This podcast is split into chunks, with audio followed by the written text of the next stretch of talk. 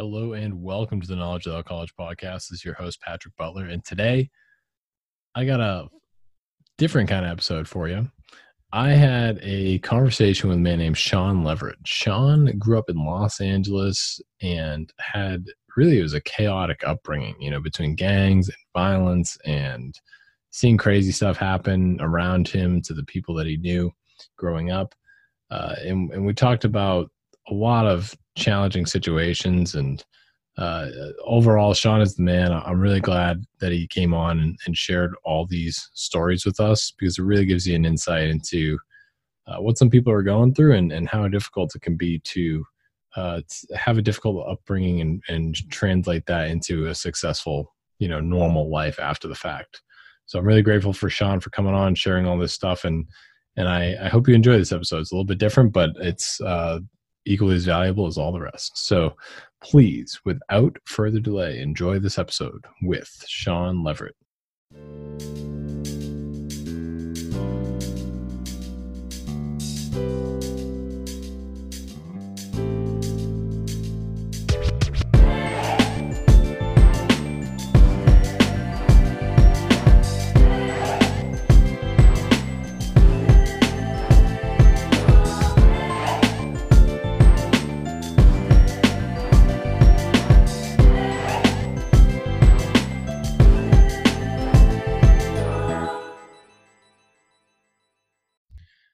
Hey, Sean, thank you so much for joining us. It's an honor to have you on the show. Hey, Patrick, how are you, man? Thank you for having me. I'm doing excellent, and and uh, thank you for coming back on. And I'm really looking forward to you know to learning about your story and and how you got to where you're at now. Yeah, I, I know. Based on our last conversation, man, and you know, you and I talked off the air. You know, we have that connection, which is great. Um, you know, it, it goes more in depth to, you know, my background, which I love talking about, you know, because it inspires people, or hopefully. Uh, but, you know, thank you for having me back, bro, to tell my whole story. So I, I appreciate you for that. Absolutely. Absolutely. So, where where do we begin, man? Where where does it all start? Where where's where's the beginning point? Oh man, I, I, if you want to go all the way back to February 18th, 1967, I was born in the back of a 57 Buick. If wow. really? Start, starting a life of turbulence. And some turbulence. Yeah, and you know, you, you don't know that. Uh, but my mother, I have, I have two older brothers. My mother, being my mother, uh, would not give my father the satisfaction of him telling her that she needs to go to the hospital. Would not give him the satisfaction. So by the time she said she was ready to go, I was ready to come out. And so jumped in the car, sped to the hospital. Um, LA General, which is downtown LA here, uh, backed into the on ramp and out I came. Uh, from what I understand, I had the umbilical cord wrapped around my neck, and from what I understand, my pops tore it off himself. Of course, wow. I don't remember any. I, I don't remember any of these things, but yeah, that that's the story, and it hasn't changed. So that that is how I got here, man. We. so, you know, besides the uh, crazy story to kick us off.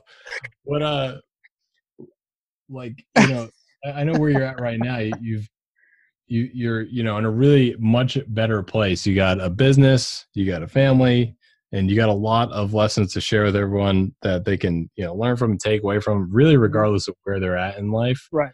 Right. Uh, so I mean, let, let's take it from you know, like when did you start to notice that the environment you're in maybe wasn't uh, you know, probably wasn't suitable or, or really, a, a, you know, the ideal environment to be growing up in? And how'd you respond you know, to it?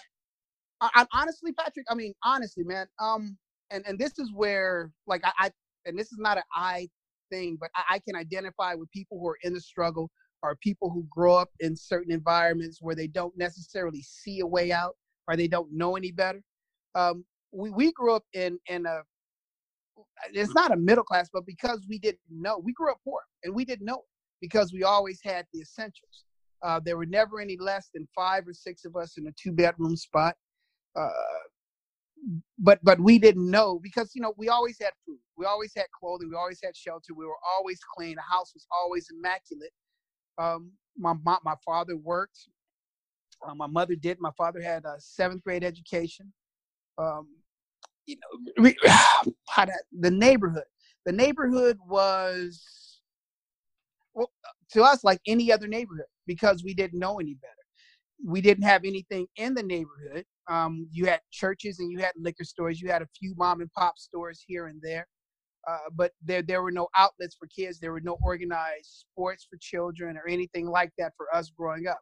So with that, whatever the environment became, you actually you just initiated and became a product of that. And I, I don't knock that at all. I really don't. I don't knock that at all. Uh, but on the flip side of that, it was different back there in the sense that you still you always had uh, there, there was a sense of community where you had mothers and fathers raising their kids, and it was okay for a mother and a father of a different family to discipline you if you saw yourself going in a certain direction. So with, with that, you know, we, we had a sense of community. You know, we, we played football in the street. We played football at the park. We played basketball at the park. We created our own games. Um, and, and it wasn't until I'd say late elementary school where gangs became prevalent where you kind of you were expected and this is this is the nutso part where you were expected to join a gang it, it, it, was like a rites of passage sort of thing. It was just like the next step. Um, and back then, it wasn't so much where you would like uh, initiate. You were initiated going into a gang and you were doing violence against someone else. You were just part of like it was almost like a club, almost like a club. Uh, but you were divided by neighborhoods. But because there were only where I lived, there was one major junior high school where I lived there were a couple, two or three elementary schools, but one major junior high school where I lived. You all went to the same junior high school and you all got along. It didn't matter what colors you wore, what gang you were a part of, you all got along until someone told you different that you should hate this individual or you need to do damage to this individual. And with that, a lot of that became where you were, even if you weren't part of a gang, you became guilty by association. So if you lived in a certain neighborhood, it was just it, it, it was just automatic. If someone saw you where you the I mean they would approach you based on the neighborhood that you lived in, not based on anything that you did, not based on you being an affiliate of any gang in that neighborhood, but just based on where you live geog- um, geographically. Um, you were expected to be part of um, something that was their enemy and, and i hope that makes sense to like to the people who are listening because a lot of that has changed now in the sense that that guilty by association and that affiliation thing has progressed to where if let, let, let's say your older brother your, your older brother was part of a gang and that family is going to grieve not only for their own but they're, they're going to be mad neighborhood and they're going to be mad at you specifically. So it's it's that same violence where we are um, even today. So when the, the kids today are not wearing colors, they're not based on them. Uh, their affiliation is not based on a red thing or a blue thing. They're just associated with the gang life. Most of them now, it's based on how how how it's tra- how it's transitioned from them and their neighborhoods and how their neighborhoods have progressed. I find that really interesting. Um, what you just described there, that kind of environment, uh, because there's some parallels there to it's almost like a tribal way of living in a couple ways. One, where you mentioned there's sort of like a shared community, like where you know it was okay to be disciplined by somebody else's parents. That's something that you know, it's sort right. of it's totally not acceptable today. Like if if another parent right. at, at a school was disciplining your child, you'd freak out, you oh. get pissed. Um, right. But that's something that you know, like in a small like Amazon tribe, is actually you know totally acceptable because all the parents have a shared sense of uh, you know uh, wanting to see young people grow up the right, right. way. Right. Which it, I find it, that really interesting. On one end, it's like a nurturing aspect of like right. a tribal lifestyle, and then on the other end, where people are attacking each other based off where they're from, and that's it, and not based off their merits or what they did. No, no, not and and you're, you're, if I got in trouble, let's say I got in trouble six blocks away, you know, and and it wasn't such that you got in trouble for anything violent. It was it was just stupid stuff, you know. Um, throwing rocks at a bus or, or, or something along that line, and they would nip it in the bud right then and there. And you didn't have the the luxury, and I won't even say it's a luxury, but the, the presumed luxury at, as as a as a child, as an adolescent, to speak back to those individuals. You just absorb whatever they were doing. I've been I, I've had my ear pulled walking down the entire block just for demonstration by a parent. By the time I hit the door, I was in trouble all over again. My ears were hot and red. I mean, the back of my neck, someone has grabbed me by the back of my neck asking me what I had been doing. But it I mean, but it worked. You know, and that's I think that's a lot of what we don't have today where if if you're being raised by uh, someone who's telling you that it's okay for you to be whoever you are, where it's okay for you to be yourself. You don't have to listen to anybody. You don't have to you don't have to do anything you don't want to do. Then you send that child out into the world and you expect that child to function that way. And the world is not on one accord with what is going on in your household, you're going to have conflict. There's no way around not having conflict. The difference back then is that we could not get away with it anywhere, anywhere. So with that, it, it was it, it was a like like you said, it, it was a policing, it was a tribal environment where it, it was not good across the board. So it was it was reinforced no matter whether you were at home or whether you were outside of the home. And that's that's the difference now, like you said, where you don't want people disciplining your kids. And I think a lot of that has to do with you not knowing the intention of that person disciplining your child. Because you have so much, uh, so much, I mean, you have things going on or being done to children by adults that are not in their best interest. So with that, you know, I, I understand that weariness. But on the flip side, like we just talked about, it was a totally different time. Um, and I remember the first time, uh, I, I, you know, first time I held a gun. The first time I held a gun, I, I, I guarantee you, I was in elementary school. The first time, you know, I shot a gun, I guarantee you, I was in elementary school. The first time I, I saw a dead body on the street, I, I'm pretty sure I was in middle school or junior high school back then. And you know, certain images you cannot unsee, certain things you cannot process. And it up and just move forward. And the things that happened in the neighborhood where I lived happened so quickly. And I mean, it seemed like it was overnight. It seemed like it went from being a community to a community or, or a neighborhood at odds with everyone else. I mean, literally, it seemed like it happened overnight. Um, how, how, how, how, much of that do I want to tell? Uh, what were the names of the of the you know gangs? Like, are they the gangs that people think of oh, today, oh, wow. or is it? Oh wow! Uh, back back where, where I live, they back in where I live, there there were neighborhood Crips. Now, neighborhood Crips back in the day, as far as Crip gangs, where we were, it was one of the biggest gangs in Los Angeles because it expanded to certain streets. It, the neighborhoods expanded to certain streets. So you had them as far as 6, 7, 68, 69, 89, 76, 102nd. So as far as um, size of the gangs, it, it, it was huge. It was huge. Um, Crip gangs, uh, Pirus, Blood. I mean, as far as the Blood gangs, you had Bishops. Uh, you had Pirus, which were, you know, extended to Compton. Uh, but you, you had small cliques because the smaller neighborhoods did not have, it, geographically, the smaller neighborhoods uh, didn't have uh, a loyalty one way or the other. So they came up with their own thing. You had Beach Town Mafia, you had Kitchen Crips, you had Cat Gangs, you had Compton Avenues.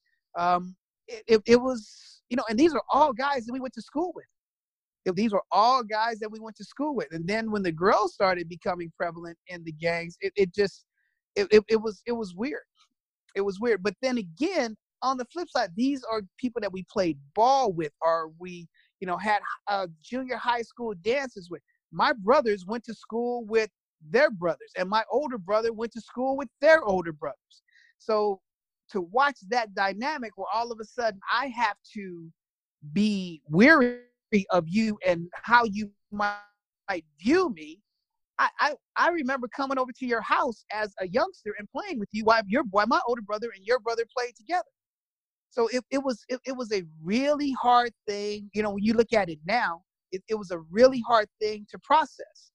Or well, why? Why, why? why do I have to hate him? Or why can't I hang out with him? Or you know, or why is he my enemy? It was a it was a really it, it, it was it was mind boggling. It was a really hard thing to process. Um, but the gang thing, um, where, where it all changed, and you know, and I, there there was no one moment, one particular moment. I, I will say for me anyway, uh, we, we my, my friend and Bobby and I were hanging out one night and the local gangsters, I mean like the real gangsters, we, we lived in a T-bone alley. I'll try and make this where everybody understands. A T-bone is an alley that goes all the way down one way and there's an alley that crosses it on one end all the way. So it's shaped like a T, a long T and the guys we could see them over my fence we could see them all hanging out in the back of the alley I'm, I'm, they might have been drinking shooting dice or something not sure what they did and a brown van comes pulling up through that t-bone in the alley. So with that the guys what did they do? They back up against the fence and we can see the van pull up but what we can't see on the opposite side of the van is that sliding door open and they shot up just all the fellas who were just who were just standing there um, and rolled off so one of the guys went and got his car took one tried to take a few of them who had been shot up to the hospital and two people died that night uh, after that the neighborhood was hot where you my brother would not let me go outside i can't tell you how many people died that summer man I really can't. Um, and I'm sure it's documented, but not documented because it happened in the neighborhood. It didn't happen in an affluent area where it affected anyone else's community except the one that we lived in.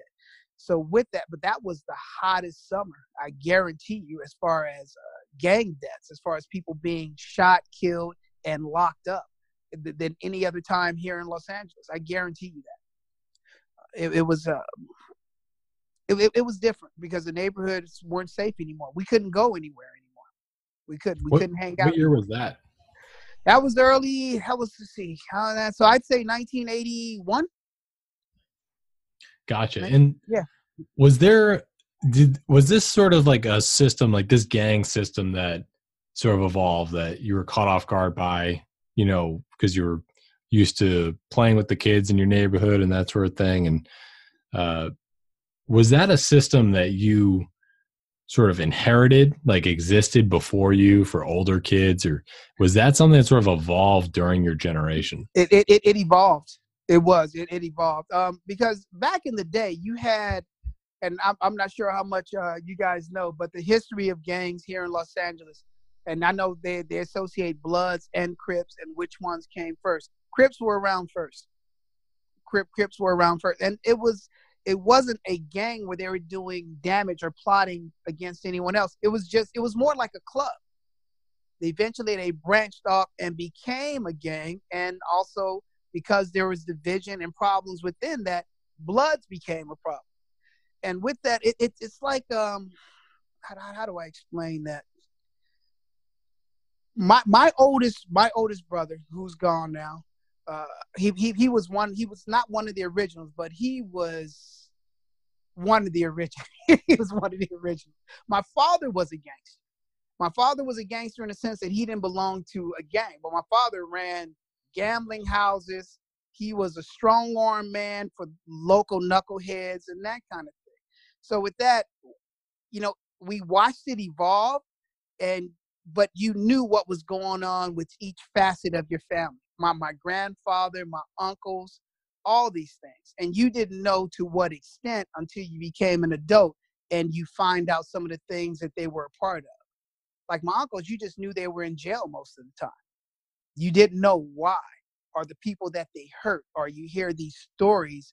Uh, I mean, I've heard stories about my grandfather, true story. My grandfather taking his two sons, my father, and my brother to go rob a gambling house. My grandfather.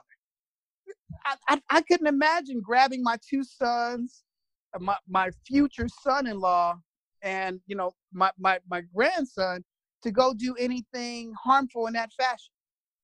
You know, but these are the stories that you hear as adults. But these are things that were going on when we were kids, our youngsters. So it it in in a sense you watched it, you watched your neighborhood transform, but you were kind of just you know brought into that situation by by by association, by by who your father was, or how by who your you know your, your parents were, so to speak. Um, the neighborhood where we were, like I said, it, it wasn't always that way. It wasn't. It wasn't always that way. There there was uh, we we walked down the alleys at night without a thought of anyone doing damage, so without a thought of anyone harming us. If you ran across someone, hey, what are you guys up to? and it, it became whatever it became. I mean, you weren't fighting people back then. There was none of that going on. But that was um, the point I was trying to make before. It seemed like it changed overnight. It seemed like it changed overnight where you just, it, it wasn't safe for you to do the things you were doing any before. Or someone would approach you back in the day, no, no one would approach you, you know, and ask you what gang you're from. And based on you saying no gang, they beat you up based on where you live. I, I remember when all these things happen, or, or they want to rob you, or or fight you, or, or we weren't gangbangers. I, I, will use this as a scenario. This is this is jumping a little bit further ahead. Um, I I didn't I didn't want to be a part of what was going on anymore. I didn't. So I hung out with fellas in the neighborhood who had the same mindset. And we were delegated enemies based on that. We, we were their enemies because we didn't want to be part of what they did, which, which, which is insane. And these were the guys who we called friends. These were the guys who we hung out with. Um, all of a sudden, we're their enemy because we don't want to be part of what they're doing. So and we, we were, was what they were doing was was that like illegal activity? Was it just violence? Everything, what, what, everything. the whole thing? It, it, it, it was everything. It, it, it was violence. It, it, it, was theft. It was, uh, it, it, was a little bit, it was everything. It, it, it was everything. So it, was, um, whew, man, you know, I, I look at, how do I explain this? I, I look at the talent that was wasted, you know, in, in, in our neighborhoods. And, you know, it, it, it, the, this, these are kids who were extremely bright, you know, who are, are, you know, are, you know, are artistic. I mean, just athletic, and all these things were measured based on them. You know what we could see them doing, or what the schools could see them doing. But there was no outlets. There, there, there were there were no recruiters coming to our neighborhoods back then. You know, I, I can recall the first the first two guys in our neighborhood who got athletic scholarships to play one to play college ball, uh, college basketball, one to play college uh, football, and the one who uh, who had the scholarship he got three scholarships: University of Washington, University of Hawaii, University of Oregon. That I remember. And that summer, he got locked up in jail for for shooting up a barbershop. Why? Wow. I mean, seriously, he got he. I mean, he he he got his his career is over, and I won't use his name, but you know, dude, it, it, it's over for shooting up a barbershop. So I mean, you know, it, it, it was like you said, you know, that that kind of um, trans transition into that. A lot of guys, including myself, had that. Um, a lot of a lot of the guys were just were just searching, you know, searching. Because I mean, I can tell you offhand, the majority of the people that I grew up with had a mother and a father in their household. So you didn't have the excuse of, well, you know, I'm I'm, I'm I was raised in the system, or you know, my father wasn't around or my mother wasn't around or I'm hungry or I don't have access. You didn't have those excuses. And that's that's just being real. Most of the stuff that you did was by choice. It was by choice. I, I could count maybe on one hand or so the person, the people in the neighborhood, the, the youngsters of the neighborhood who didn't have a mother and a father. You know? So that's interesting. Had, and that that's that's real talk, you know, because you fast forward now and a lot of it has to do with um, having children much younger, not knowing any better, not really having the choice. Now, granted, I, I will say that what what changed my mindset was exposure, as you and I have talked before, and I I give that to anybody. I give that to anybody and everybody I talk. You want to change your outlook on life? Travel and meet other people. It has nothing to do with money. It has nothing to do with how other people are living, but we're all the same. We're all the same across the board, man. We all have the same general needs to be to be heard, to be respected, to be loved, to to to, to feel laughter, to you know, to to to you know, just just be emotional with somebody. We all have those same general needs, and that that's across the board. But if you don't feel you have a voice, if you don't feel you have an outlet, if you if you if, if, if I can't tell anyone what's bothering me, what's hurting me, what concerns me, what I've seen, and I have to process all that myself as a child, it's hard enough to do it as an adult. Yeah, as adults, we we we go get help from psychiatrists and from other doctors. But as a child, well, how, how do I tell someone, you know, Dad, you know, I, I saw I saw this dead body, you know, over here in this field. How should I feel about that? And your father doesn't know how and forget forget the part that it takes anything to actually get to him to talk to him about that. How, as a father, how, how how do you tell your son to process that? I, I wouldn't know. I wouldn't know. So I, you know, it's it's it's it's it's it's totally different now from when I grew up, man. And you know, once you're out of that environment, and I've been out of it for a while, um, you, you see how ridiculous it was to actually participate in the things that were going on, or to even want to be part of the things that were going on. You know, it everything you were doing economically was short money, and by short money, I mean it. There was no future in it no one retires from being a gangster. You know, there, there, there yes. is no four. It's there, a hustle. Is, yeah, it's a hustle. That there is no 401k. There's none of that. No one retires from the dope game. Nobody. They they may glamorize it on TV and show you know like like you know the, the pinnacles of it, but that's not that's not real. It's not. Nobody retires from that. And and people don't forget. You know, it, it, it it's a money the, the streets are driven by money, power, and you know, sex part it, it, it's part of the power thing. But that's how the streets are driven. You know, and there's always next man up. There's always to be a next man up. So you know, as you get older and you realize those things, you become more knowledgeable of those things. You don't want to do the things you did anymore. You know, you don't. And, and it, it would behoove you to get that lesson early or find somebody find somebody who's going in the direction in which you want to go. Because those those long steady strides of the people who are doing things the right way or they have a plan um, and they see a way out you know years from now but it's being done the right way those are the ones you want to cling to. Those are the ones that there's longevity in that. As opposed to if i do this right now and you know, I may be rambling a little bit, but I understand the hustle, the the hustle in, in the moment. I understand that. I understand that. Okay, well, if I do this right now, I can make more money than I would at a summer job.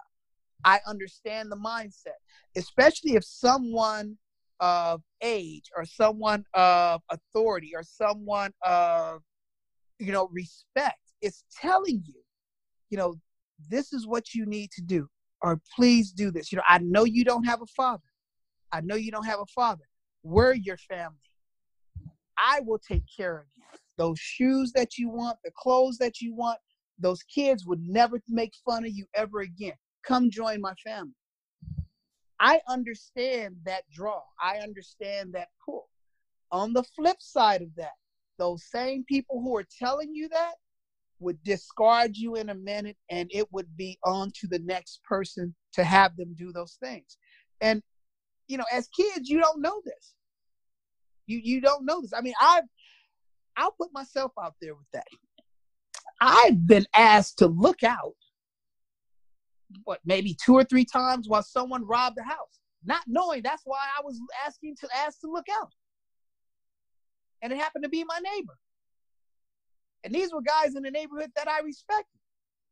And you didn't know they, you know, stand you in one spot. You know, if you see anybody come into the backyard, just yell out.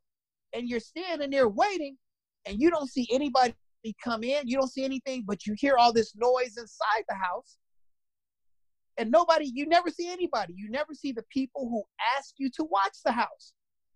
But those were the same people that went into the house and went back outside the other way.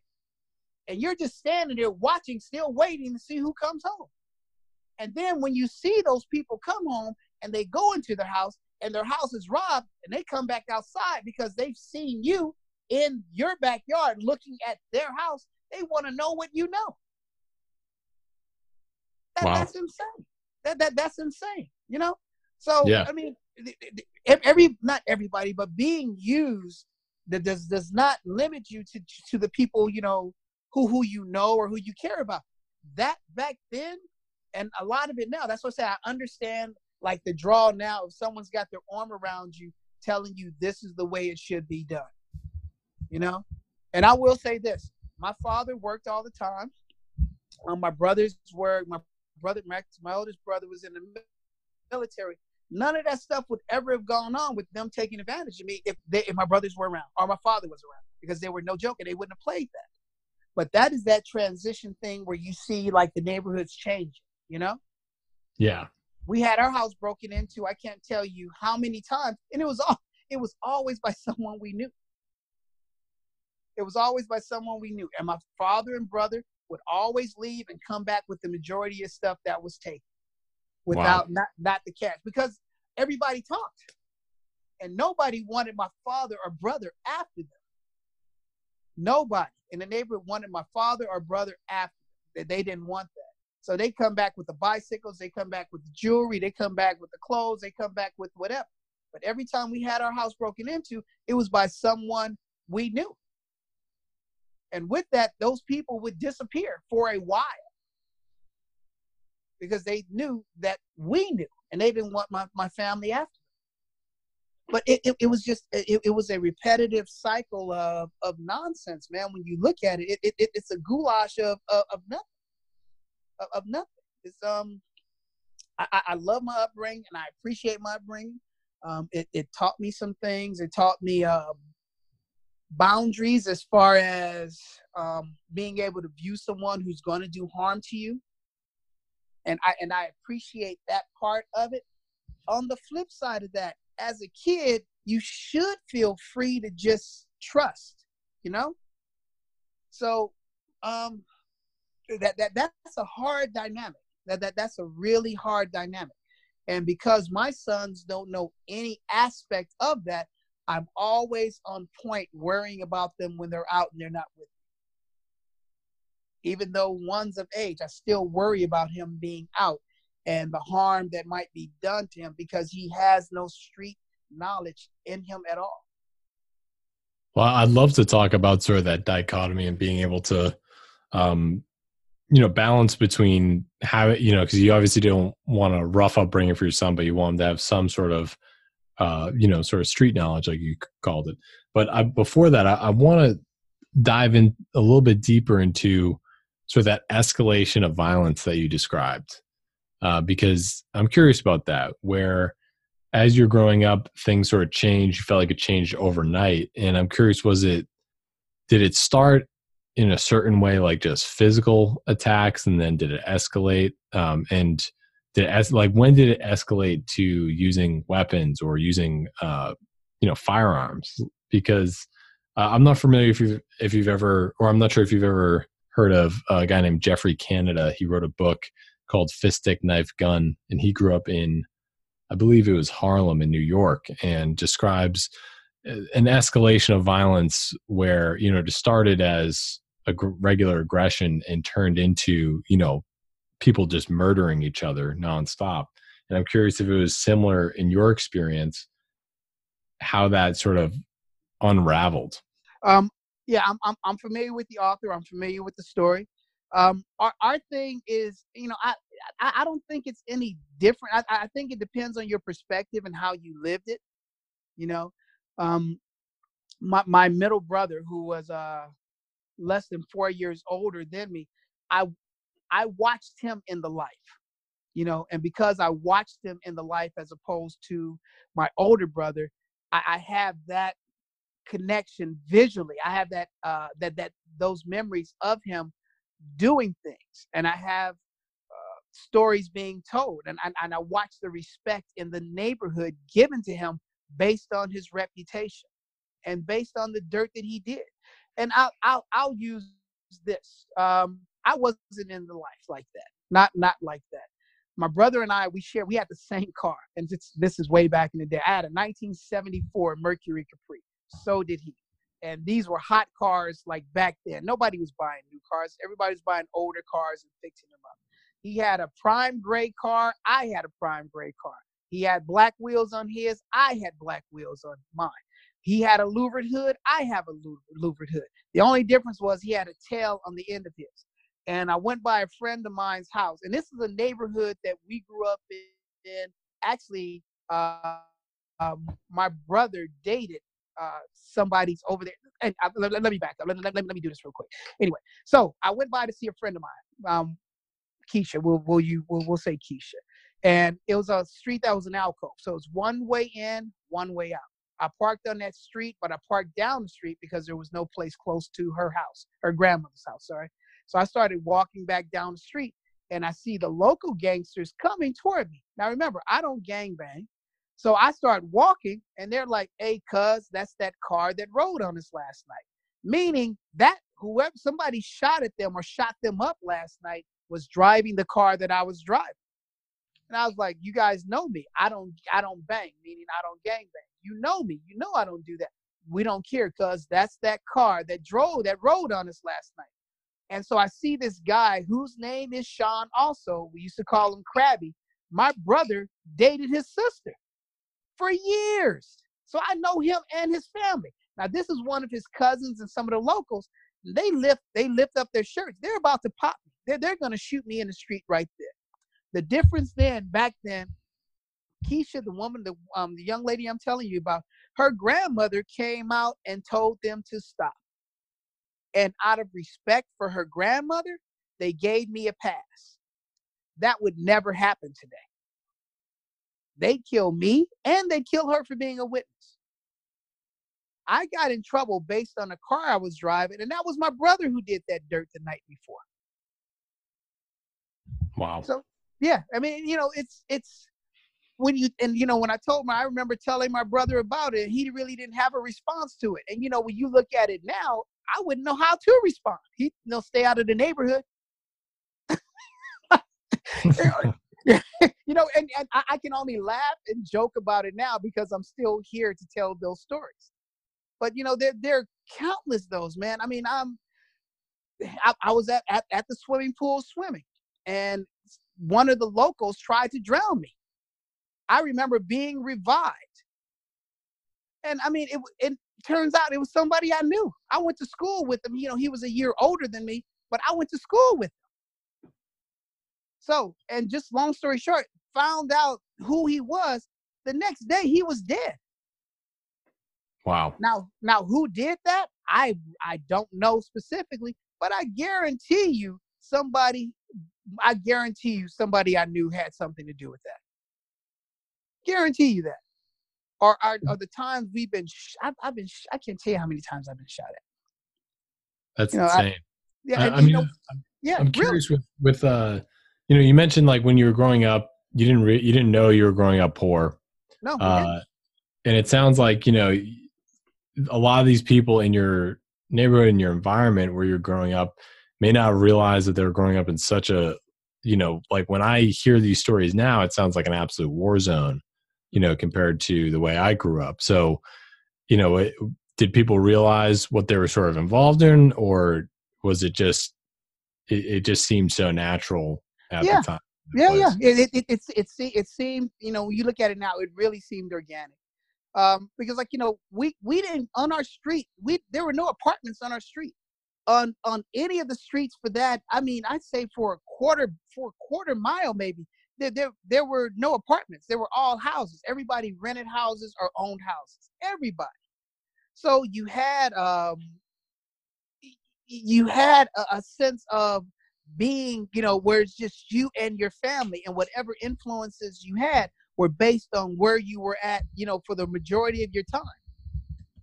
on the flip side of that, you know, when you went outside, you became a product of whatever people were doing or talking about doing. So my pops worked all the time. My pops worked a regular nine to five. He was a carpenter by trade. He had sixth grade, seventh grade education. He was a carpenter by trade, but he also ran gambling houses and strong armed and did those things, you know, right out, you know, right on the other side of the neighborhood. And with that, I guarantee you, and my pops is gone now. He did, till this day, if he was still around, he wouldn't know half the stuff I did or, or what I was a part of. He wouldn't. You know, it's not that he didn't care. He just assumed we were doing other things that he tried to shield us from. You know, um, my, my oldest brother, same thing. He he went away. My middle brother, he knows the majority of what I did because he'd always come find me and tell me not to do that. But I, I was emulating what he did. I was emulating what the neighborhood did. But then again, on the flip side of that, the older guys would be the ones to tell you to go home. Don't do that. If I catch, you know, but while the, it, it, it was like, you know, do as I say, not as you see me do. So, so you you would see the stuff going on. It's, it just seemed natural. And the guys in the neighborhood, especially the younger guys who had the things that roll, the things that shine, that kind of thing, they weren't re- working a regular nine to five. They weren't. They, they, they were selling, they were stealing, they were doing something else, but they weren't re- working a regular nine to five. The guys who were working the regular nine to five were they call squares or, or first ups or, or these are guys who were going to work every day, but they weren't flashy, but they were consistent. Those are the ones we should have been you, because you didn't know any better and because there were so few and far between with the youngsters coming up. Those are the ones we should have been gravitating toward and utilizing their formula for success. Does that does that make sense? Patrick? Yeah, yeah, absolutely. Yeah, I'm, I'm, hoping that makes sense, man. Um, like I said, but organically, you know, it, it just transitioned where it would happen. If everything, um, as as far as like the, the gangster thing, where people started using guns. I remember, like I say, I remember the first time I, you know, I, I, shot again. I remember the first time I saw someone get shot. I remember the first time I was shot at and didn't know any better. we, we, oh man, this this one makes me laugh because I haven't told this one in a while. So I'm hanging out with um, a few uh, few friends of mine, and we're, we're, trying to be gangsters. We're trying to go left, so we're trying to live that life. And we're walking um, in another neighborhood and there's a chain link fence. There's a chain link fence and you hear this ching ching ching ching ching ching. Like what is that? And all these sparks coming off the fence behind us. And you look over in the distance and like i'm doing right now looking over to my left and you just see sparks and you hear pops. Pop pop pop pop pop pop. They were shooting at us wow it, it, it, but it is amazing that, and it was, it was maybe four or five other guys with me. It was amazing that none of us got shot.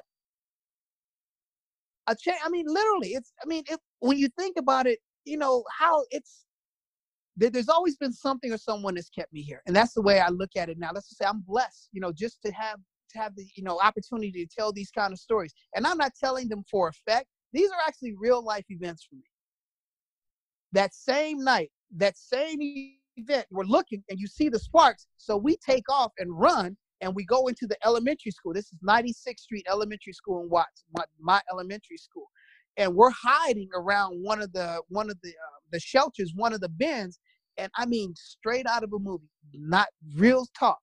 The guys who had the guns who were shooting at us were chasing us, and they came right and they were standing with their backs facing us. So we're dug down behind this shelter, and they came and ran, but they were facing in the other direction. All they had to do was make turn around to where their backs were facing, and they would have saw us right there. And and they left. I mean, it's it's you know, man. Woo, make, make, makes my heart race thinking about that right now. But it, there's always been something that's kept me here. You know, well, I, yeah. I, it, I'm sorry. Go ahead. It, oh, I was going to say, like, it sounds like, you know, you, you kind of were able to recognize the environment you're in more so than the other people around you and move away from that lifestyle. I, how did you, you know, like, I, I imagine it probably took some time to fully get away from it before you're able to reflect and see how crazy it really was. And you know, like we've talked about here, you know, it's hard to reconcile that kind of reality. You know, like how do you explain that stuff to a young person, especially someone growing up? You know, or right. you're you're having a hard time. You know, if you're in your adolescence, it's hard enough to handle reality. You're growing, you're changing, but never right. mind handle the violence and the especially if it's senseless violence around you. Right. Uh, at what point did you were you able to sort of break out of that? Was there any event that took place that you realized like this is enough? I need to get away. And no. When did sort of no, and, and, and but that's see that's that's the cool part for for me. And and when I'm able to talk to kids or when I'm able to like you know just kind of interact with them and that kind of stuff, I, I could I could make myself look good and say, well, you know, I had this epiphany where I just I put I decided this day this wasn't for me. That's not the way that worked. I can honestly say I tried to go left every single time. I did. I tried to go left. It just never worked out. Um, my my my story changed when um, I had an opportunity to travel and stay with uh, my oldest brother. And as you and I have talked, uh, my oldest brother was in Okinawa, Japan. So I had an opportunity to go there and stay with him for three years. And my story changed with that because the environment was different. The environment was water. The environment was tranquil. The environment was unlocked doors. The environment where people not not wanting anything from you or I mean just not knowing you. You you had a clean slate. You had a clean slate to start all over again. You weren't judged. You weren't um, measured. You had no reputation of anything. It was a clean state, clean slate to just be yourself an opportunity to be yourself. And I mean, just be transparent and be open and be and just be who you were. And you go through that for any significant period of time, you don't want to go back to chaos. That's when you start recognizing things are not the way that they should be. That's the way that happened for me. And so when I went back, by the time I went back to my old neighborhood, the guys who were uh, and I, won't say who I thought were my friends or who I thought were, uh, you know, people I was close to. All of a sudden, I'm their enemy, and not necessarily in a sense where they all wanted to fight, but there were more than a few of them who were mad at me for not doing what I used to do or not being wanting to be a part of who I was when I left. You know, and that that kind of showed me um, what, what, what I wanted to, where, where I wanted to go, or what I wanted to do. And it had nothing to do with uh, my education because I still didn't have that on track. But I, I don't want to do these things anymore. You know, I, I, had a thirst for knowledge. I had a thirst for experiences outside of the neighborhoods, outside of the adrenaline rush from breaking into a store or or doing something at a school or that. And it was it was an adrenaline rush to be running with these guys sharing this. God, it sounds so sad. Um, sharing the, the, the, the, the same marker as far as the, the stuff that you just did. And you know, we we tear up the school, and we went to that school. You know, I, I couldn't imagine going to my son's school now and, and creating property damage. You know, yeah, wild. Yeah, you know, and I, I couldn't. So you know, it, it it it's you know, my my my mind was so twisted back then, and you didn't even know it. You know, I, I never wanted to do harm to anybody, and I will I will say this: that part changed for me also. Um, I remember one of the guys, and my brother wasn't around at that time. My other brother was locked down at that time. Um, one of the guys came to me and handed me a gun. He said, "I want you to ride with us, and I want you to shoot this. I want you to shoot these these guys up right on this corner." and I didn't want to do it. I didn't want to do it. And I mean, that's that that's when I knew my heart wasn't in. It. I will say that moment that that was a moment of um of just this is not for me. This I I don't I don't want to shoot anybody. You know, I don't mind hanging out. I don't mind smoking weed. I don't mind drinking. I don't mind any of those things. But this is not for me. And you got to remember, all these things happened to me before I was 15 years old before I was 15. All this stuff that I'm talking about happened before I was 15 years old. Wow. Yeah, literally. You know, so if you look at my life from the time I was like 15 up until up until now, whatever, totally different. you know, to- totally different. Um, lifestyles different, mindsets different. Even as a kid, um, you know, how, how do I say that word? It, it, it makes sense. I, I, emulated my brother in the sense that my, my, my middle brother in the sense of his lifestyle. You know, he went to jail. He, he was he was one of the biggest he was one of the biggest marijuana dealers on the West Coast. And I watched all that be taken away from him overnight. Cars, his, his, his spots where he was housing weed, all that being taken from him overnight. And he was in jail. So I didn't have my oldest brother who was still serving overseas. I didn't have him. You know, I, I started hanging out with the guys in the neighborhood who were considered squares, or my, my guy June, you know, his mother and father and his sisters. And we spent the majority of the time either at his house or away because my mom would not allow my would not allow my friends to come over my house and hang out. We, we had a small house, never any less than five or six of us in a two bedroom spot. So to have another body in there was just it just wasn't happening. But we were always gone. We were always gone, and you know we were in Malibu body surfing, or you know we we we'd be doing something in in different neighborhoods where none of the kids looked like us. And the majority of the places that we went, we were the only black faces that you would see. And it didn't matter, you know. It it, it was it was um, and I, I will say this: my time hanging out with my brother served me well with that it served me well with that where I was able to integrate to with whoever because that's how it was in the military. Everybody had the same common goal. Everybody was family. They may not have been born from the same mother, but you were you were family because you depended upon each other. You had the same common goals.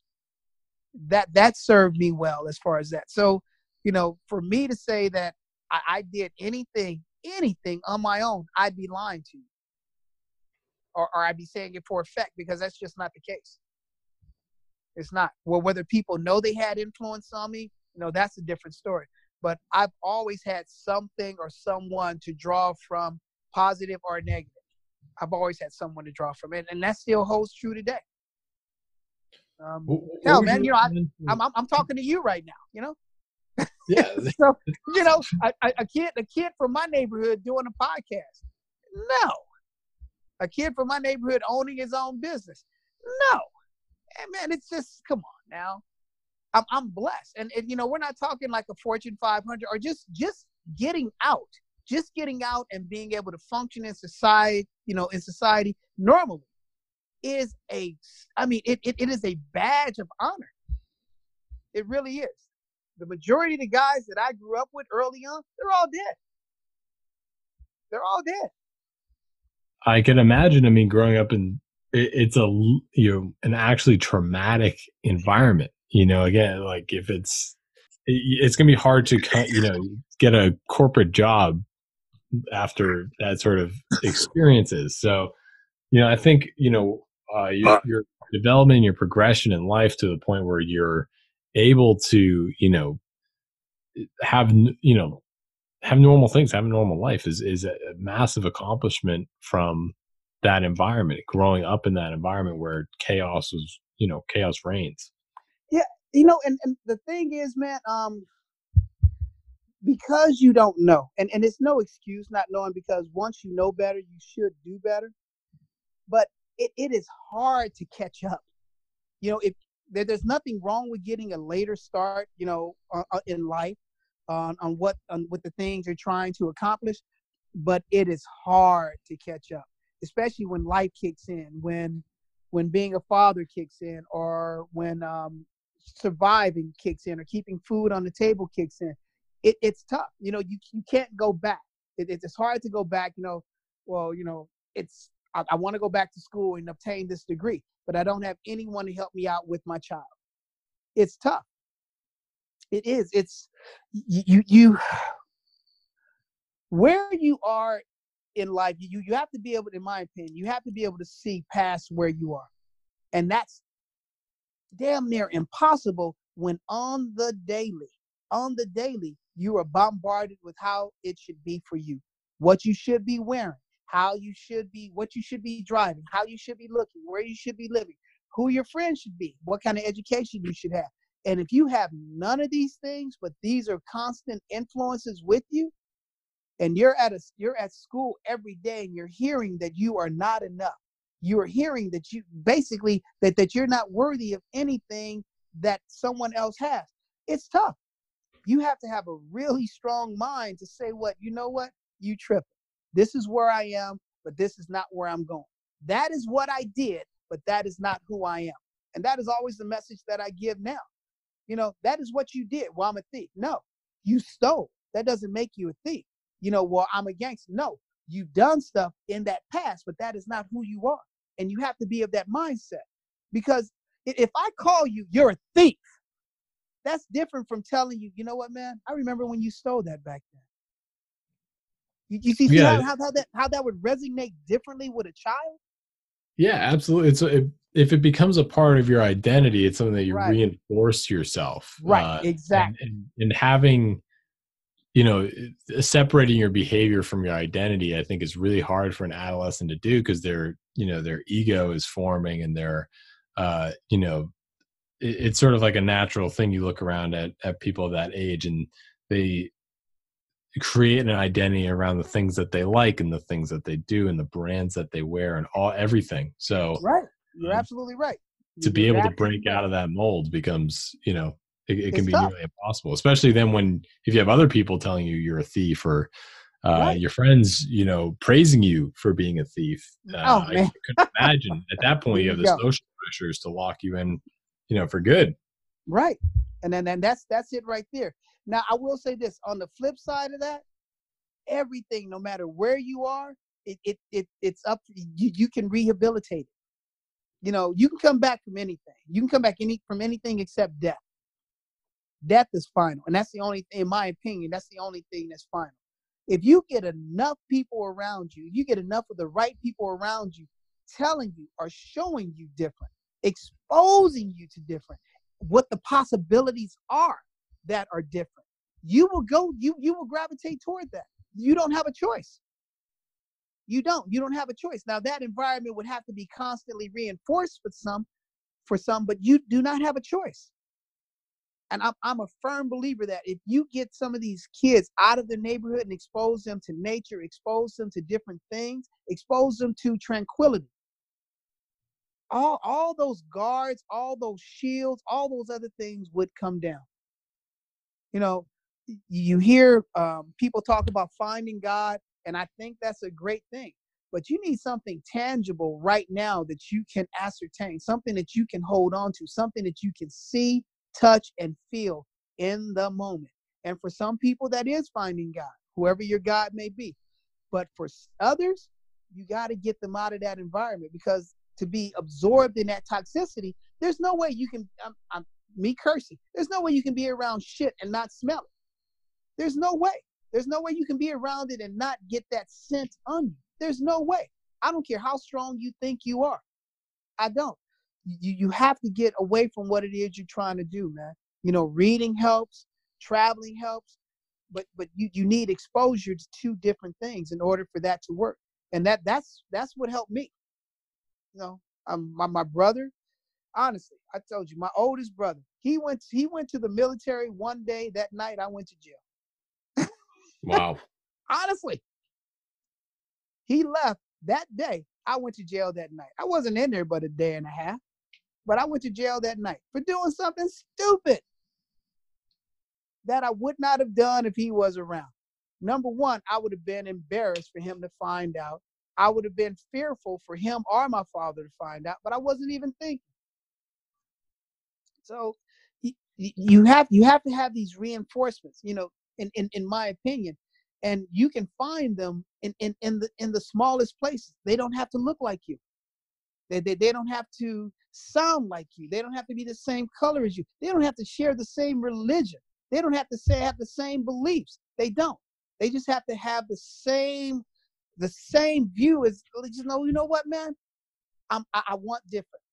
I, I want different from what I have. And in order to get different from what you have, you got to do things differently. There's no way around that. There, there's no way around that. You know, I, I I love my old neighborhood. I love my old neighborhood. It's changed, but I love my old neighborhood because without it, I wouldn't be I wouldn't be talking to you right now.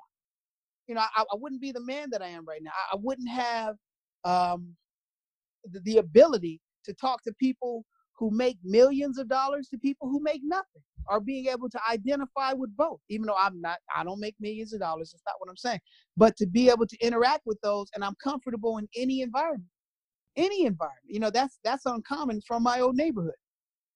It is.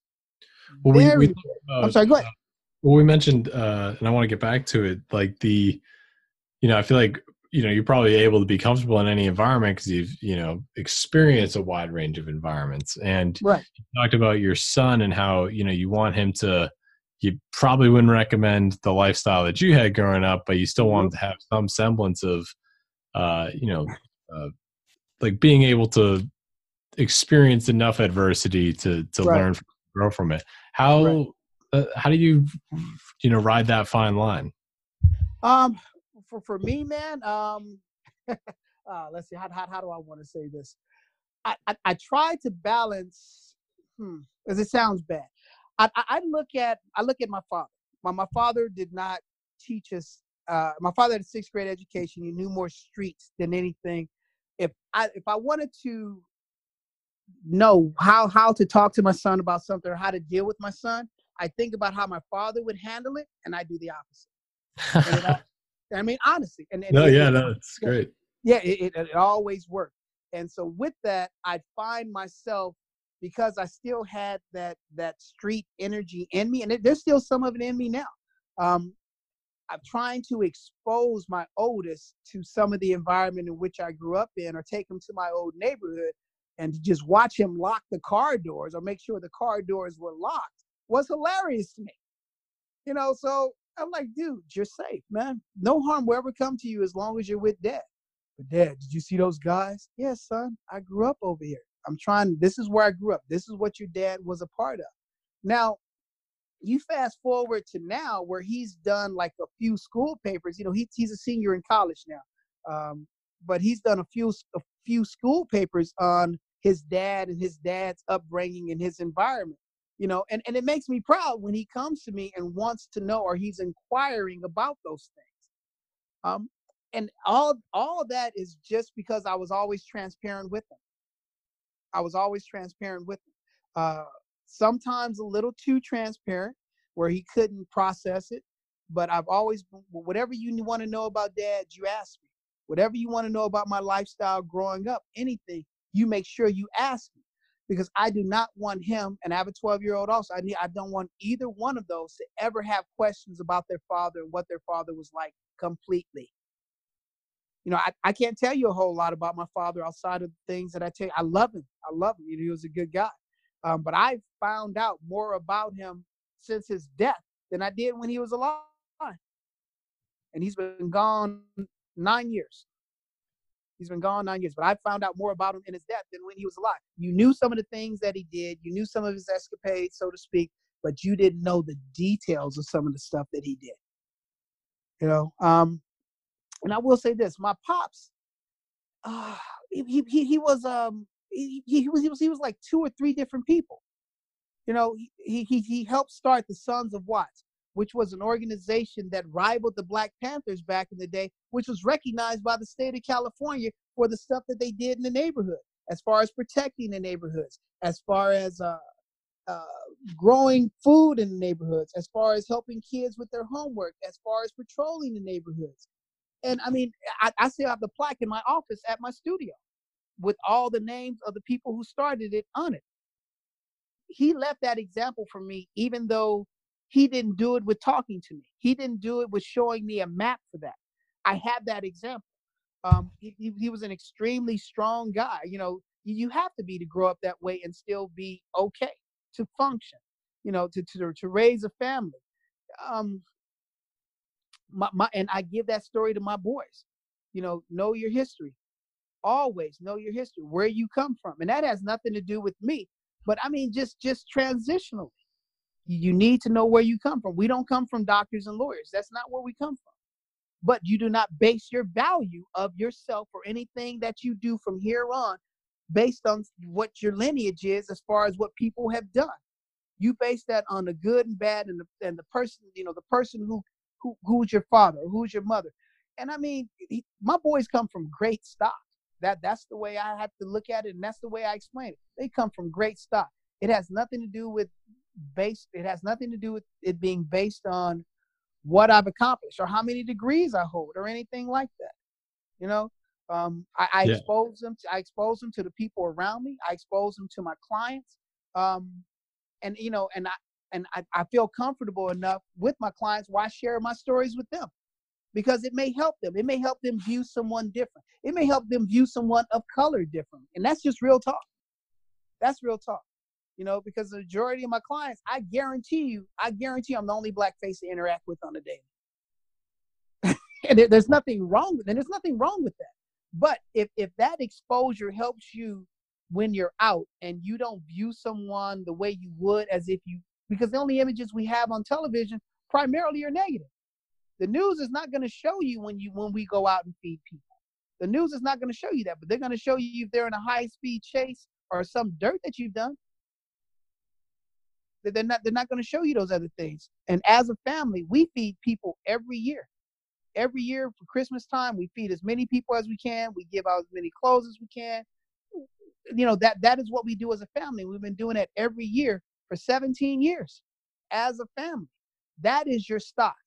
That is the giving nature of what you come from, not the other things that dad did in his past. But I'm always open and honest with them about that. So I, I think that helps. I know I'm rambling a little yeah, bit with that. No, not at yeah. all. I'm, I think that's really important to to be totally transparent and to confront you know the reality of your past uh, because you know otherwise if you cover it up it it sort of seems uh, it, it, it can seem sort of like uh, seductive in a way you know like right. uh, like especially for for you know if it's your son growing up you know he's going to want to people usually want what uh they can't have or you know sort of seems out of reach like they're they're going to sort of run in that direction. So right. I, I that's that's really important to talk about it openly.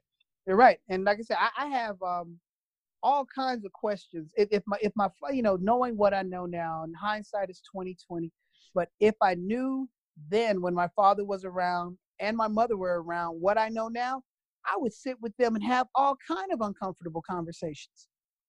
All kind of because now you don't have you don't have access to them. You can't ask them. You can only hear, you know, second hand or third hand the answers that you have if you get answers for those things at all. But I would love to have the opportunity to talk to my father about his upbringing. Or dad, you know, did I did I ever did I really matter? I know my father loved me, but I've never heard my father tell me he loves me. That just wasn't his way. But I would love to like confront, not to confront him, but um, to ask those hard questions, those uncomfortable yeah. questions. Those those questions are uncomfortable. I would love because I have it in me now, and I you know I thirst for that knowledge now. So with that, my boys, my, my sons, I make sure I tell them that every day. My youngest, I know he gets tired of me with that, and he has his own cell phone now. So I'll call him, yes, dad. I'll call him time after time. You know your dad loves you, right? I know, that. Why do I love you? Just because. You he needs to hear that. He needs to know that. Because I'm not always gonna be here. And when that time comes, you know, my, my dad loved me to death. That's a good feeling. You know, because I grew up wanting that and I didn't have that. I never want anyone else to to feel that.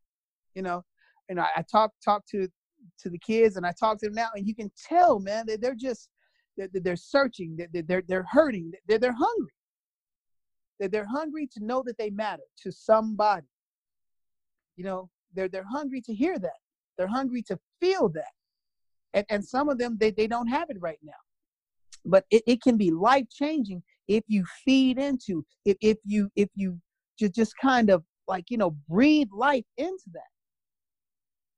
It, it's it, it, it's it's re, it's beyond rewarding. It, it nothing takes the place of that. No, no other feeling for me takes the place of that. No matter what you accomplish, you get someone and you can just see their head raise or their shoulders come back, and all of a sudden they have confidence where they're going to kick in a door. That man, that is so powerful to me. You know, it, it, it's cool to hear stories from others who have who are in the middle of it or who have gone through things that you've gone through, and you're able to tell them, you know what, you're gonna be all right. You're gonna be all right. It's going to take time, it's going to take work, but you are going to be all right. You can come back from this. No, you don't understand. I get it. I get it. And you can tell your stories and things like you, like, yeah, me. You know, I may talk like I'm from the suburbs, but it doesn't mean I grew up there. But my story, and, and then once you start telling them things that you've been through or things that you recognize or even dropping names of people that you know, you know, initially they chuckle because you're not coming at them, you know, suited up. You're not coming at them with, with the criminal record. And those are the things that typically give you street credit. And I don't have that. I don't, but I do have those experiences. And I do have connected people in that sense, guilty by association with family or friends or whatever, where you know you know them and if you see them it would be all love but you just didn't live that life long enough to, to have those hardships that they had also. But being able to, man, to change a life on the daily or just have the opportunity to do that, it is so freaking rewarding. Patrick, you have no idea. Well, I'm not, I'm not saying you don't, but for me, it, it, it, it beats any and everything, man. It really I'm does. It. Yeah, it beats any and everything.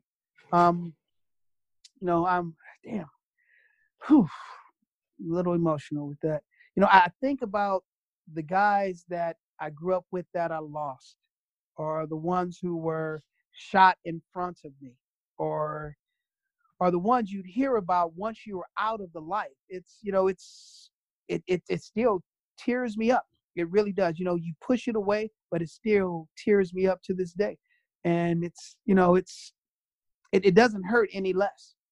You know, and because for me anyway, because I'm more so in contact or in touch with my emotions than I was back then. Back in the day, if somebody got shot, you get mad. You, you didn't process it through mourning. You didn't. You didn't. You'd get mad and you wanted to hurt. That's how it was. You know, and I've I've done more um, crying, more soul searching, more reminiscing, more of those things in my later adulthood than I did as a kid. And I lost more people as a kid. Um, and it shouldn't be that way. You know, you should be able to process those things early. You should be taught to process those things as a kid. You should be taught that it's okay to cry, that it's okay to feel hurt, that it's okay to feel pain, that it's okay not to know what to do but just scream as a kid. Because if you are not giving an outlet to those things as a child, when do you give those things an outlet? As an adult, you give it as an outlet to your children. You give it as an outlet to your job, a person of authority. You give it as an outlet to your wife or your girlfriend or any of those things because you have all these things bottled up. It shouldn't be that way. So you, in my opinion, we should always start these kids early, man. We should always start these kids early. And that, that's what I've tried to do with mine. Now, I've had some bad, bad daddy moments, like all parents. but ideally, you know, I, I, want my kids to be able to come to me and talk to me about anything.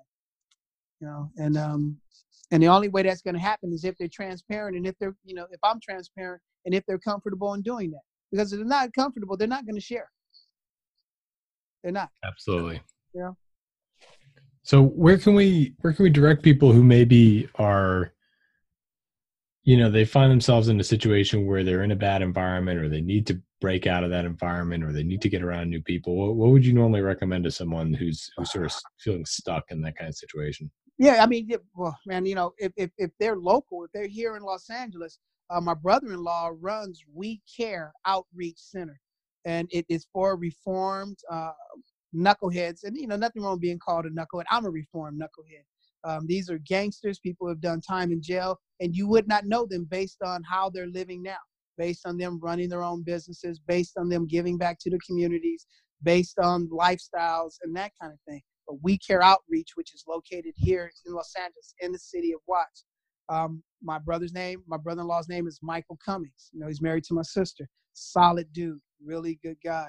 Um, if you can get into, if, if you don't have access to anything like that in your neighborhood, oh man, I, I, I go really deep with that one. Be careful what influences you. Be be careful what you're feeding yourself. You know, and and we are in a hip hop society. And I, I, gave this talk to uh, a small group this past weekend of women. You know, if I hear one more song with the word bitch nigga, dick, pussy. If you are constantly being bombarded with these with, with these lyrics, you know, it, it, it's hard not to, to to to be to, to be impressed with those things. It's it's hard not to think that that's uh the, the way you talk around women or the way you treat women or that in order for me to be any kind of man or to have any kind of man in me, this is the kind of lifestyle I have to live. It, it it's tough, man. If mm, you you have to stay active, you have to stay active. And I could give you know the, the easy scenario: read, get outside of your neighborhood, get into a good church, and all those things are great. But you have to find people who are going where you're going and and it's not easy if you are trying to eliminate the lifestyle that you have you're gonna have to do things different you, you're gonna have to be around people who are going where you're going and that has nothing to do with monetary and if those things make you a better person whatever it takes to, to, to make me not not not beat my wife i'm i'm there whatever it takes me to not curse at my children I'm all for whatever environment I have to be in a part of in order for me to find tranquility, in order for me to find peace. I'm all for. You know, what what I said earlier. There comes a time when you you don't have you can't make excuses because you know better. There, there, there has to come that time as a man or as an adult. You know what, man? I'm I, I can't keep doing this. You know, I'm losing friends left and right. You know, I'm, I'm losing my, my wife. I'm losing my girlfriend. My children don't like me. It, and if it's everybody else, chances are it's you. You can't blame anybody else except you. So you have to start taking some hard looks at yourself and actually ask for input from people you respect, not people who are and people who are going to tell you the truth, not people who are going to sugarcoat stuff and tell you everything that you need to hear. And those are going to be some hard lessons for you and on some some of those times you're going to even push back because you don't want to hear it. But you still need to be reflective of those things and process that and then apply it to your life because if you don't think you have any issues if you don't think you ever make any mistakes come on man chances are that that's you you know that, that you can't you can't recover from anything if you've never done anything wrong I'm, I'm, i hope that makes sense, man. Um, my my my thing with with what I do, and I have the opportunity to challenge and change lives daily. I, I love what I do. That that that is my um, that that that is my church, so to speak. That that is my ministry, so to speak. Without being Bible based or anything like an opportunity to interact with people who don't look like me, who don't come from, none of them come from the same backgrounds as me, but I have an opportunity to influence and change their lives for the better on the daily. That's why I love what I do. Outside of the cosmetics, it's an opportunity to get people stronger. Yes, it's an opportunity to increase their lifestyle. Absolutely. But it's an opportunity to get people together it's an opportunity. We did a women's self defense class this past week. We got a men's thing going on, a fitness class going on this week. I love getting people together, and, and the people I love getting together, none of them have the none of them share, share the same background. That that that is my oh. ministry, so to speak. Yeah, so, I think it's great. Know, I think it's yeah. fantastic. So awesome. uh, you know, I, yeah, I'm not sure, you know, how how much of that helped with with that last question, man. But yeah, you you have to be mindful of where you are. You have to take some responsibility. You got you got to sit back and look, and it has nothing to do with where you are. I, I know people who have money on top of money and they're not happy, or money on top of money and they're lonely. You know. Yeah, I mean, I think you nailed it. It's it's taking responsibility, you know, and I think that can be a real challenge for people uh, because you know I think instinctually we're quick to try to shift the responsibility on onto one or another what? factor that that is affecting us whereas if you caused it or not if you take responsibility for that part of your life you right. can at least start to reconcile ways to change it yeah and, and and you can move forward i had this talk with with uh with with the kid the other day you know i consider he's like a son to me He's like a son to me. And he messed something up. But he was trying to place blame on someone else. And I was like, no. So I pulled him aside. Like, that's your fault. No, but you yeah, I understand. That's your fault. And I gave him illustration on why that was his fault. And if he has enough of that reinforced all the time, that that will help. That that will help. But if he's not being told that by me or by anybody else, and he's just going through life doing the same thing over and over, that's that's going to be his reality for that also. So you're absolutely right, man. It's um, it, it it's a tough thing to do, but it is doable. It is doable. You you got to be around like-minded people. You got to be around like-minded people. Absolutely. Well, Sean, thank you so much for sharing all these stories. I'm I'm so glad we are able to do this because, uh, you know, I, I think you, you've come a long way and you got a lot of valuable insight to share, and and I, I'm sure the listeners will have some key takeaways from this that you know either they can implement in their own lives or help other people recognize in theirs. No, Patrick, thank you, man. You know, I, I appreciate you giving me a forum to um to speak. You know, in, in any time, you know, anytime, and you know, my, my and just being honest, my story is not any different from most people who who've had the same things go on.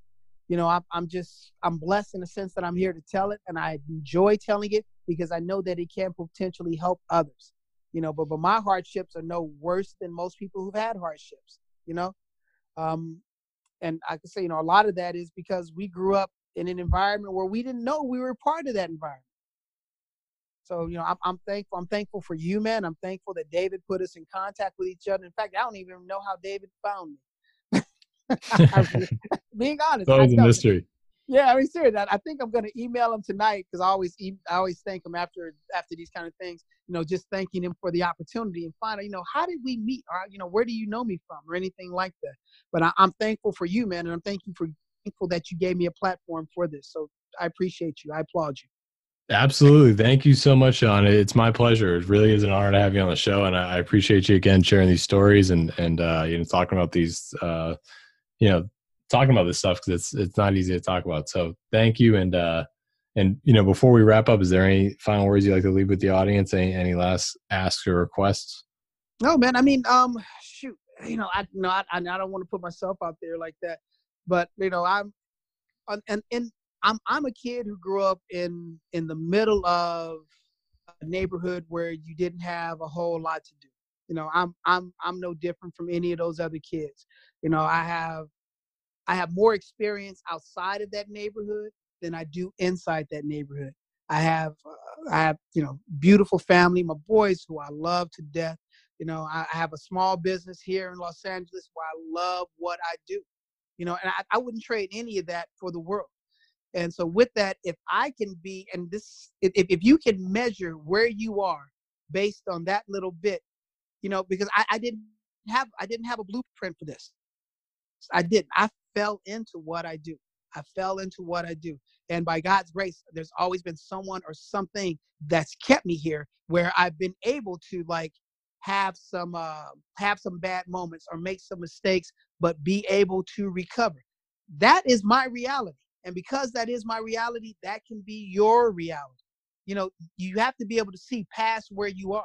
You have to be you can and do something as simple as extend your reach you have to be able to see past that hand. You have to be able to do it in the moment. You have to be able to do it in the day. You have to be able to do it in a minute. You have to be able to do it in the second. And look at the small things that you do. The small things that you do. If you're trying to measure your life and your successes only by big accomplishments, you're going to be missing a huge, huge part of the picture of your life. It's the small things. It's the small things. It, it's the small temptations that you may have where you are right now that you don't give into that breed success. And if you are consistently doing those things, practicing those things on a daily, you're practicing how you speak to people. You're practicing holding your tongue as opposed to biting back at people to, that make you mad. Those things will serve you well, not only in the work world, not only your friendship world, but what in your family. And for me, there's no more rewarding thing than than when when I'm just hanging out with my family and we're able to just laugh and talk and be real with each other. And and and I mean just man, it's it's bliss. It is. It, it it is total bliss, and they don't want anything from me. They don't expect anything from me, and they know me for who I am and how I am. And I, I you know, I I wouldn't trade that for the world. It's a beautiful thing. Thanks, Patrick. I appreciate you, man.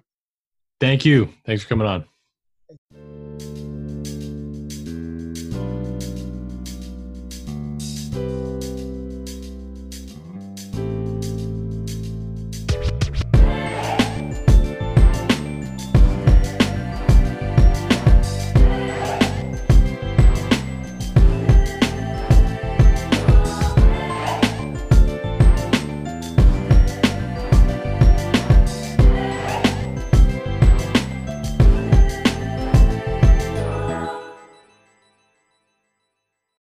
Hey, everybody. Thanks so much for listening. If you enjoyed that episode, please hit the subscribe button and follow us on Instagram and Twitter. You can find us on Twitter at KWC Pod, on Instagram at Knowledge Without College Podcast.